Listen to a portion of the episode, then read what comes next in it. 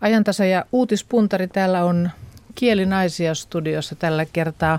Marsa Luukkonen, kouluttaja, kielenhuoltaja, ja Kristiina Korotkih, kääntäjä, runoilija, opettaja.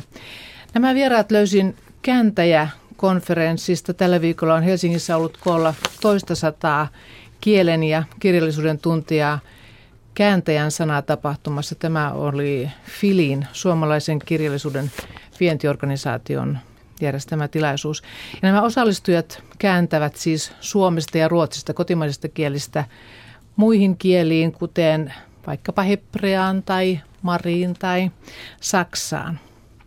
Marsa Luukkonen, olet kouluttaja, kielenhuoltaja, ja tässä kongressissa pidit luennon sujuvaa suomea sopivilla sanoilla.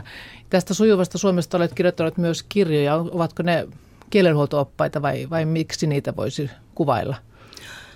No kyllä niitä voisi kuvailla kielenhuollon oppaiksi, mutta ehkä tämä minun hauskaa kielenhuoltoa niminen kielenhuollon oppaani on kirja, joka sisältää myöskin paljon tietoa kielestä, muutakin ajattelua kielestä kuin pelkkiä kieliopillisia ohjeita, koska minusta ei pärjätä millään sillä, että korjataan vaan muotoja ja ää, lauseja ja virkerakenteita, vaan että meidän täytyy ymmärtää kielen perusasioita. Ja niin kuin mä tuolla kääntäjän sanan seminaarissa sanoin, niin kieli on ihmisen herkin kosketuskohta toiseen ihmiseen. No mitä hauskaa tai kankeaa kieltä olet tänä aamuna nähnyt lehdissä? Oi, tänä aamuna olen nähnyt todella, saanut heti aamun avajaisiksi erinomaisen hauskan sähköpostin, jonka liitteenä oli aamulehden ensimmäinen, anteeksi, Helsingin Sanomien ensimmäinen versio kolmanneltatoista päivältä tätä kuuta. Otsikko kuului: presidentti Niinistön syrjäytymistä torjuva ryhmä aloitti työnsä. Ja mehän luetaan aika paljon tämän tyyppisiä otsikoita huomaamatta ollenkaan, että, että tota, poliisi tarkkaili öisen vainajan liikkeitä, niin huomaamatta ollenkaan, että mitä oikeasti tapahtuu. Seuraavaan painokseen tämä oli sitten korjattu. Syrjäytymistä torjuva Niinistön kokoama ryhmä aloitti työnsä. Hauskaa hommaa tuo kielipoliisin työ. Kristiina Korotkih, sinä käännät Suomesta Venäjään ja joskus myöskin toisinpäin. Kun tutustuimme, niin olit synnyinkaupungissasi Petroskoissa ilmestyvän Karelian suomenkielisen kirjallisuuslehden toimittajana. Sitten kirjoitit myöskin runoja. Vieläkö runoja syntyy? Kyllä syntyy runoja, mutta nyt enimmäkseen venäjän kielellä. Viimeksi kirjoitin suomeksi runoja juuri silloin, kun olin Kareliassa töissä, eli kaksi vuotta sitten. Se on hirmun tärkeä tämä kieliympäristö. Ja Karelia oli tavallaan minulle sellainen pieni Suomi Petroskoin sisällä. Mutta kun en enää ole siellä töissä, opetan suomen kieltä koulussa ja ö, kirjoitan lehtijuttuja verkkolehteen, mutta venäjäksi. Ja runoja syntyy pelkästään venäjäksi. Mutta minä uskon, että se, se suomen kieli elää minussa ja heti kun syntyy sopiva tilanne, että pääsen pidemmäksi aikaa esimerkiksi Suomeen, niin, ja ehkä ihastun taas Helsinkiin niin kuin joka kerta, kun tänne tulen, tai ihmisiin, niin rupeaa suomeksi syntymään runoja. Niin. Ja suomen kieli elää, senhän me kuulemme tässä nyt kaikki. Opetat suomen kieltä koulussa. Suomen kieltähän siellä jonkun verran opetetaan, mutta karjalan kieltä vissiin melko vähän. Melko vähän. Meillä on Lonrutille nimitetty koulu siellä ja siellä opetetaan karjalaa ja suomea, mutta kai Suomessakin on kuultu, että Petroskoissa ja Karjalassa suomen kielen opettamisen määrä on laskenut ja ö, esimerkiksi viime vuonna juuri ja juuri saatiin suomen kieltä ö, suomen kielen opiskelijoita Petroskoin Itämeren suomalaisten kielten ja kulttuurilaitokselle ja ö, ei ollut yhtään halukasta luke, lukea vepsää tai karjalaa. Ja tämä on tosi surullista. Kristiina, itse olet venäjänkielinen äidinkieleltäsi. Miten suomen löysit? Suomen löysi minun äitini ja nyt voin kiittää häntä, että kaikki kuulee. koska äiti, äiti pakotti tavallaan minut suomenkieliseen koulun siellä Petroskoissa ja minä alussa kauheasti vastustin, että ei mitenkään sujunut tämä suomen kielen opiskelu, mutta sitten kun sain todistuksen koulusta, tajusin, että aha, ehkä minä olenkin filologi ja rakastan suomen kieltä ja venäjän kieltä ja sitten omatahtoisesti jatkoin yliopistoon. Mikäs täällä kääntäjäkonferenssissa sitten teitä kiinnosti, Kristiina, ensin? No, tämä on erinomainen mahdollisuus kaikille kääntäjille ja myös ö, kustantajille löytää mm, uudet lukijat. Siis esimerkiksi meille järjestettiin tapaamisia W S O Y:n edustajien kanssa ja ö, ketä, va, ketä vaan siellä olika, olikin. Mm. Ö, siis kääntäjät tutustuvat uusiin kirjoihin. Kusta, kustantajiin, kustantajat saavat ö, käännösnäytteitä kääntäjiltä ja sitten etsivät ö, lukijoita ulkomailta.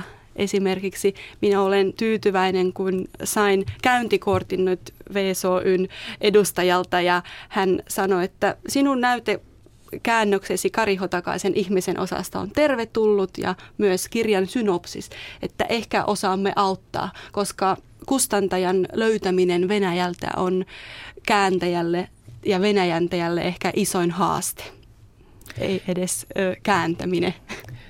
Palataan, palataan vielä näihin kirjoihin, mutta ensin Marsa, minkälaisia ajatuksia tämä kongressi herätti? No, minulle vahvistui vielä se, minkä olin aikaisemminkin jo ajatellut, että kaunokirjallisuuden kääntäminen ja asiatekstien kääntäminen ovat aivan eri asioita. Ja mielestäni kaunokirjallisuuteen ei edes pelkkä kääntäminen terminä sovi kovin hyvin, vaan kyseessä on tulkitseminen, koska siinähän tulkitaan omalle kielelle ja kulttuurille. Ja, ja siksi jopa sellainen teksti, niin kuin me kuuntelimme molemmat varmasti Rosa Liksomin ja Claas Anderssonin keskustelua, jossa Rosa Liksomin kielihän on sellaista, että on varmasti mahdotonta kääntäjä löytää niitä sanoja mistään sanakirjoista, niin hän sanoi, että hänelle ei ole niin tärkeää, että jokainen sana vastaa täsmällisesti sitä hänen meän kieltänsä tai ö, muuta kielen muotoa, jota hän käyttää, vaan se hänen ideansa ja hänen tyylinsä, joka ilmenee siinä kielessä, niin että kun se täyttyy. Mutta sitten minä vielä entistä enemmän rupesin suremaan näiden erityisesti asiatekstien kääntäjiä ja E U:nkin kääntäjiä, joiden kielen tarkkuus on taas aivan toista luokkaa, koska E U:n alueella esimerkiksi, niin mikäli mulla on oikeata tietoa, niin komissio kerää tätä termipankkia, niin siinä lähdetään ajatuksesta, että, että E U:n kielissä käsitteet vastaa vain noin kahdeksankymmentä prosenttia toisia, toisiansa. Eli kun vaikka ajatellaan suomalaista eläkevakuutusjärjestelmää, niin sitä ei voi selittää kreikkalaiselle britti-englannin sanoin, koska ne käsitteet ei vastaa toisiansa. Ja nyt kuitenkin aika usein, kun käännetään, sen täytyy olla äärettömän tarkkaa, ettei tule mitään virheitä sitten toiminnoissa, lainsäädännössä ja toteutuksissa. Ja sitten tätä kääntäjää, kääntäjä ei saa useinkaan kiinni sitä henkilöä, joka on kirjoittanut sen alkutekstin. Ja se voi olla kaksi tulkintaa, hän voi joutua tulkitsemaan. Ja, ja mun tämmöinen suosikkiesimerkki on ollut jo vuosikausia ja tulee aina olemaan, mä sanon sen joka paikassa, viranomaisten kompostointia koskevat ohjeet. Ja, ja tuota noin, niin se, joka tämän on kirjoittanut, ei ole itse huomannut, mitä hän on kirjoittanut, että kääntäjä joutuu miettimään, että kuka tässä kompostoidaan, se viranomainenko. Että viranomaisten ohjeet kompostoinnista, niin tämä valkeni minulle aivan erityisesti, kun me keskustelimme näissä työpajoissa kääntäjien kanssa. No, mutta kuinka luova sitten kaunokirjallisuuden kääntäjä saa olla? Tässä on varmaan eri koulukuntia, että kuinka uskollinen pitää olla lähtökielelle tai pitääkö kääntää myöskin kulttuuriselle tulokielelle. Saako kääntää simpukat silakoiksi? Simpukat saa kääntää silakoiksi. Mä tuota, no niin Asterixin kääntäjän kanssa olen keskustellut aiheesta, että hänellä oli kova työ kääntää näitä eteläranskalaisia ja ranskalaisia ruokia ja muita asioita Savonnuksessa, ja heillä oli apuna kotimaisten kielten silloin nimeltään tutkimuskeskus, niin tuota, henkilö, jonka kanssa he sitten vielä sopivat, että millä tavalla ne voidaan kirjoittaa sillä murteella, jolle se käännetään, koska ne olisi näyttänyt aika hurjilta, jos ne olisi kirjoitettu sillä tavalla, kun ne savoksi viennetään. Eli, ja sitten nyt kun ajatellaan vaikka taas tuota noin, niin Saarikosken joitakuita käännöksiä, ja nyt kun niitä käännetään samoja kirjoja uudelleen, niin, niin sivumääräkin kasvaa lähes puolella. Eli kyllä siinä aika paljon on sitä kääntäjän vapautta käytetty, ja, ja, ja kaunokirjallisuudessa ää, voi paljon helpommin keskustella myöskin sitten sen, jos mm, on elävä, elävä kirjailija, kirjailija, koska voi olla yhteydessä, mutta tämmöisen Brysselin slangia kirjoittavan ihmisen takinliepeistä on vaikea saada kiinni. No, Kristiina Korotkih, minkälaista koulukuntaa sinä edustat kääntäjänä? No, kuulin siellä konferenssissa sellaisen sanonnan, että kirjallisuuden kääntäjä on kuin valuutan vaihtaja. Hän aina etsii parempaa kurssia, valuuttakurssia. Eli aina pitää tinkiä jostakin. Täydellistä käännöstä ei voi syntyä, ja se on, olen samaa mieltä, aina tulkinta. Ja käänteessäni kaunokirjallista tekstiä pyrin siihen, ettei siitä häviäisi sitä ydintä ennen kaikkea, ja sitten kykyjeni mukaan pyrin luomaan omasta mielestäni vastaava tekstiä omalla äidinkielelläni. Ja totta kai syntyy kaikenlaisia kompastuskiviä, mm, ja mm. siinä on se käänt- kaunokirjallisuuden kääntäjän isoin haaste, mutta samalla ö, paras asia sen työssä. Tuossa tuli pari kirjailijanimeä äsken esiin, Hotakainen, Liksom, Oksanenkin tuli, vaikka sitä ei ehkä sanottu. Mitä arvelet, mitkä suomalaiset kirjailijat voisivat kiinnostaa venäläisiä lukijoita nyt? No, n- nämä kolme nimeä ovat just ne, jotka varmasti voisivat kiinnostaa, ja ö, Suomessa ilmestyy joka vuosi iso määrä todella hyviä kirjoja, ja jos vain ö, yksi suomalainen kirja, vaikka ö, yksi Liksomin tai ö, yksi Hotakaisen kirja ö, saisi kaupallisen menestyksen Venäjällä, ehkä siitä alkaisi suomalaisen kirjallisuuden maihin nousu Venäjällä. Esimerkiksi norjalaisilla on ollut hyvä tuuri siinä mielessä, että on ostettu norjalaisia nykykirjailijoita. Ja minä toivoisin suomalaisen kirjallisuuden kääntäjänä, että tämä sama tapahtuisi suomalaiselle kirjallisuudelle. Harmittaa, kerran minä kysyn Venäjällä kirjakaupasta, että onko teillä mitään jotain suomalaista kirjallisuutta. Ja ei ollut yhtään mitään, ja se oli kyllä Nevski-prospektilla siellä Pietarissa mm. iso kirjakauppa. Silloin harmitti todella paljon. Ja en osaa sanoa, mistä se johtuu. Niin, että vaikka sitä on, niin se ei ole esillä tai edes. Aivan, että kaikki on nyt netissä. No, mennään tämän viikon pysäyttävimpään uutiseen. Kuunnellaan pieni ääninauha. Matkapuhelinyhtiö Nokia on kertonut Suomen taloushistorian ehkä rajuimmista henkilöstövähennyksistä. Yhtiö aikoo irtisanoa Suomesta kolmetuhattaseitsemänsataa työntekijää ensi vuoden loppuun mennessä. Salon tehdas aiotaan panna kiinni, ja sinne jätetään vain tuotekehitystä. Näin kertoi Pälvi Tammi eilen. Kaikkiaan yhtiö siis irtisanoo noin kymmenen tuhatta ihmistä ympäri maailmaa, ja Suomessa sulkee muun muassa Salon tehtaan. Mutta mitä kertoo yhtiö itse ja omin sanoin tiedotteessaan? Luen tästä pari lausetta. Nokia kertoi tänään strategiansa terävöittämiseen, yhtiön toimintamallin parannuksiin ja kannattavaan kasvuun tähtäävistä suunnitelmistaan.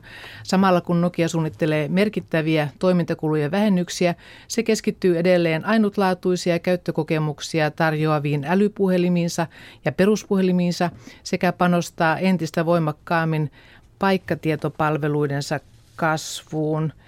Öö, Tiedolla, siis sanoilla voidaan kertoa, mutta myöskin salata, vai, vai miten tämä pitää tulkita? Kyllä, nämä kaunistelevat kertoilmaukset, ja tässähän puhutaan asioista, jotka koskettaa hyvin vakavasti ihan tavallisia ihmisiä, olkoot he sitten korkeasti koulutettuja asiantuntijoita tai toteuttavalla tasolla työskenteleviä ihmisiä. Ja kun puhutaan henkilövähennyksistä, niin se tarkoittaa irtisanomisia ja potkuja. Kun toimintaa tehostetaan, niin se tarkoittaa, että väkeä vähennetään. Ja mä eilen kuuntelin A-studiota, kolme herraa siellä keskusteli, ja minusta siellä ei keskusteltu ei sen paremmin nokialaisille kuin meille muille suomalaisillekaan, vaan siihen keskusteltiin enemmänkin näille pörssi-ihmisille ja sijoittajille. Ja Nokian henkilöstöpäällikön tekstissä vilahteli semmoisia sanoja kuin tehtaan alasajo. Sehän tarkoittaa lopettamista.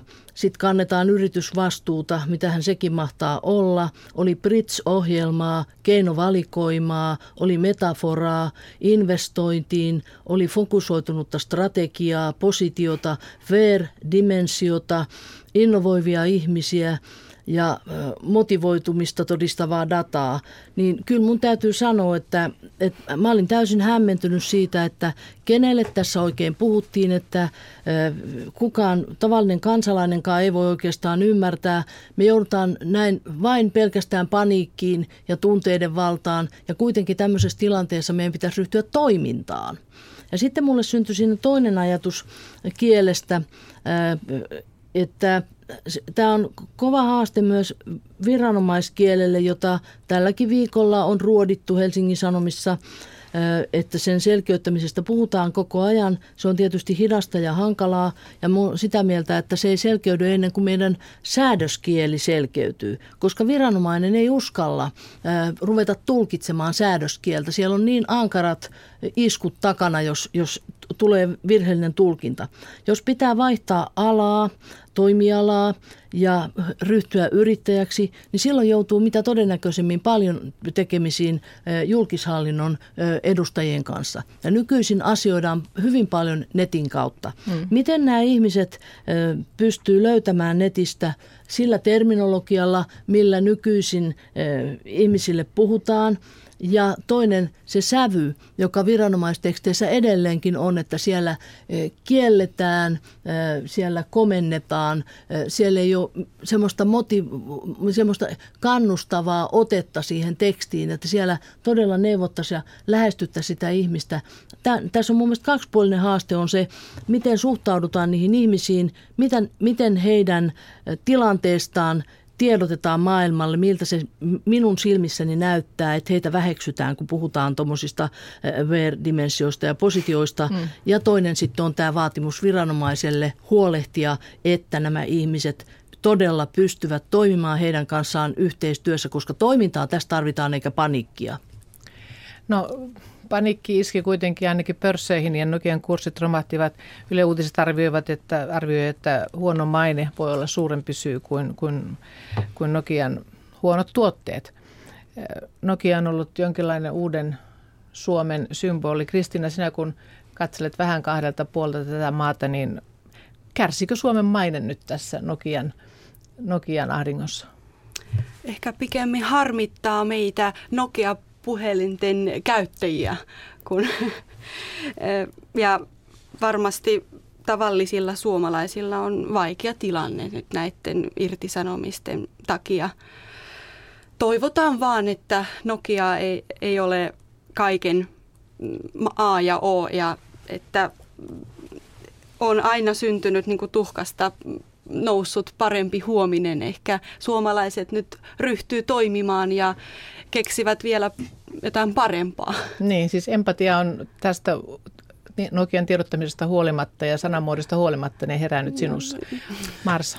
Niin mulle tuli tässä mieleen erään toisen suuren yrityksen tilanne, jonka tiedottaja television haastattelussa lopulta, kun häntä oikein kurkusta haastattelija puristi, niin suostui sanomaan, että yritys on haavoittanut asiakkaitaan emotionaalisen komponentin suhteen. Niin olisikohan Nokia tehnyt nyt ihan tämän saman, kun he nyt saneeraa kolmetuhattaseitsemänsataa työpaikkaa, kuten eräs yritys kirjoitti, että yritys saneeraa työpaikkoja. Että tämä puhuja oli Marsa Luukkonen, toinen vieras uutispuntarissa on Kristiina Korotkih. Marsa, kun näitä nyt löytyy, näitä sitaatteja, niin sinulla varmasti on aina sakset ja punakynä mukana, kun luet lehtiä. Mulla on aina sängyn vieressä yleensä sakset ja sitten kynä, koska sitten aina en jaksa leikata, mutta merkkaan kynällä. Mutta sitten erityisesti minulla on näitä pieniä mustakantisia muistivihkoja, ne on aina minun mukanani ja mä kerään sinne aina kaikenlaista ihanaa, mitä, mitä tuota, lehdistä löytyy. Ja yksi aivan ihanampia tuota, tekstejä, mitä ihan viime päivinä on löytynyt, Tampereella on tapahtunut tämä, tämän kauan sitten sattunut mur, tai tehty murha, joka selvisi vasta nyt yhdeksäntoista vuoden jälkeen. Lehdessä luki, että ruumis löytyi yrityksen ulkovarastosta ja hän on kuulusteluissa kertonut paikan, josta kannattaa etsiä. Ja toinen tuota minua ihastuttanut oli lihavat lapset syövät enemmän keskipainoisia lapsia. Ja, ja tuota, ennen tätä, tätä Niinistö-uutista oli edellisenä päivänä yhdestoista kuudetta toisessa iltapäivälehdessä otsikkona tai ingressinä johdantona puheenjohtajakisan häviäjä, häviäjä Paavo Väyrynen pohtii jatkoaan vuokkovaimon kanssa. Minulle tuli mieleen, että onko heillekin nyt ero tulossa, kun tuolla tavalla äh, tuota, äh, sanajärjestystä käytetään. Ja semmoiset sanat, jotka, jotka tuota on mulle tällä viikolla erityisesti tulleet merkityksi tähän kirjaan, on kansalaisvarmenne ja hallintohimmeli. Että tuota, tämmöisiä löytyy lähes päivittäin, tämmöisiä kapulokielisiä sanoja ja, ja kummallisia otsikoita, joista on hirvittävän vaikea tietää, että mitä ne todellisuudessa käytännössä tarkoittavat. Ja, ja tuota, nyt kun me ollaan puhuttu tässä ohjelmassa aikaisemmin jo tuosta Kreikan tilanteessa, niin tuota, tämä on varmaan enteillyt sitä, että suomalainen otsikko kirjoitti Italiassa on miljoona pimeää työntekijää. Että sanokaapas vaan suomalaisia työntekijöitä pimeäksi, niin nähdään mitä tapahtuu. Niin, kielenhuollossa varmasti se ymmärrettävyys ja yksiselitteisyys on semmoinen yksi keskeinen ohje ja ensimmäinen vaatimus. Se on ehdoton vaatimus, mutta mä sitten hiukan myöskin ymmärrän asiantuntijakirjoittajaa siinä mielessä, että tota, mä en ole pelkästään, mä en ole siis mikään kielipoliisi. En, mä pyrin aina löytämään myöskin syyn, miksi jotakin on tapahtunut ja joskus se tapahtuu siksi, että tämä kirjoittaja on liian lähellä sitä asiaansa. Hän tietää sen niin tarkasti, että kun hän tulee kirjoittaneeksi kaksiselitteisesti, niin hän ei huomaa, että sitä voi joku toinen tulkita toisin, että poliisi puha, puhallutti Alkon pihaa tuhatyhdeksänsataaviisikymmentäkolme syntyneen miehen, niin, niin tuota, kun se asia on ollut ihan selvää, että, että tämä mies on syntynyt viisikymmentäkolme ja se on puhallutettu Alkon pihassa, niin että se sanajärjestys ontuu, niin siihen tulee ihan halu, hassunkurillinen sisältö siihen asiaan, että, että joskus se on tämä liian lähellä, liian paljon itsellä tietoa siitä asiasta, ettei huomaa sitä toisen tulkinnan mahdollisuutta, jonka kanssa sitten minusta taas kääntäjä joutuu tekemisiin. Yrityksen arvostelu on asiatonta. Arvostellaanko siinä yritystä vai arvosteleeko yritys jotakin? Ja kääntäjä joutuu istumaan tämän tekstin kanssa ja miettimään, että kuinka päin hän sen tekee. Kiitoksia Marsa Luukkonen, kiitoksia Kristiina Korotkih. Uutispuntari oli tässä.